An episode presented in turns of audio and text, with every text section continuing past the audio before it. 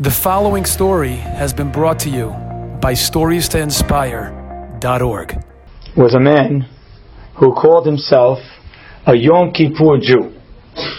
Now, most times, when you say Yom Kippur Jew, you refer to those people who basically are not Jewish all year round, 364. One day a year, they arrive in Shul for Yom Kippur, and that's the Judaism. That is not the case with our friend Abraham here. Abraham got his title, and he was 87 years old and he would tell this. He got his title, a self-described title. He prescribed this title to himself as the Yom Kippur Jew. He says, you know when I got it? When I was in Siberia, every year, Yom Kippur would come. And I wanted to be able to observe and keep, enjoy, keep Yom Kippur properly. And so what he would do is every Erev of Yom Kippur in Siberia, for years, he would knock out one of his teeth. And so by knocking out his tooth, he has, this is Siberia. There's no Novocaine, there's no dentist, there's no anything. You knock out your tooth, you got a day off of work the next day. And so he was a Yom Kippur Jew. That Yom Kippur isn't even in the same stratosphere as mine. His Yom Kippur is a Yom Kippur that came through pain. And one more little story. There was a couple who had a child, and this becomes challenging when you have a free name, right? Apparently, somehow these couples, nine months they know a baby's coming, and then when the baby's born, they can't figure out what to name him.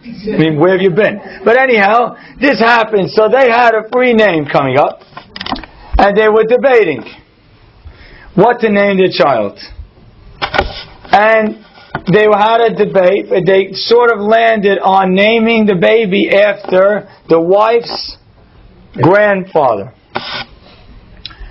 But the wife said, you know, I feel a little bad. I don't know what we should name after my grandfather. My grandfather was basically a simple Jew. Maybe we should name after a really great man, a real gadol, hador, someone really unique, really special. So the husband says, you know, I hear your, your issue and your debate. I'll go to my rabbi, I'll ask him. So he went to his Rosh Yeshiva, he sat with him, and he said, the Rosh Yeshiva says, your wife's grandfather, really, how, when did he live? Is he religious? He said, he's religious. When did he live? He came to America in the 1930s, and he passed away a few years ago.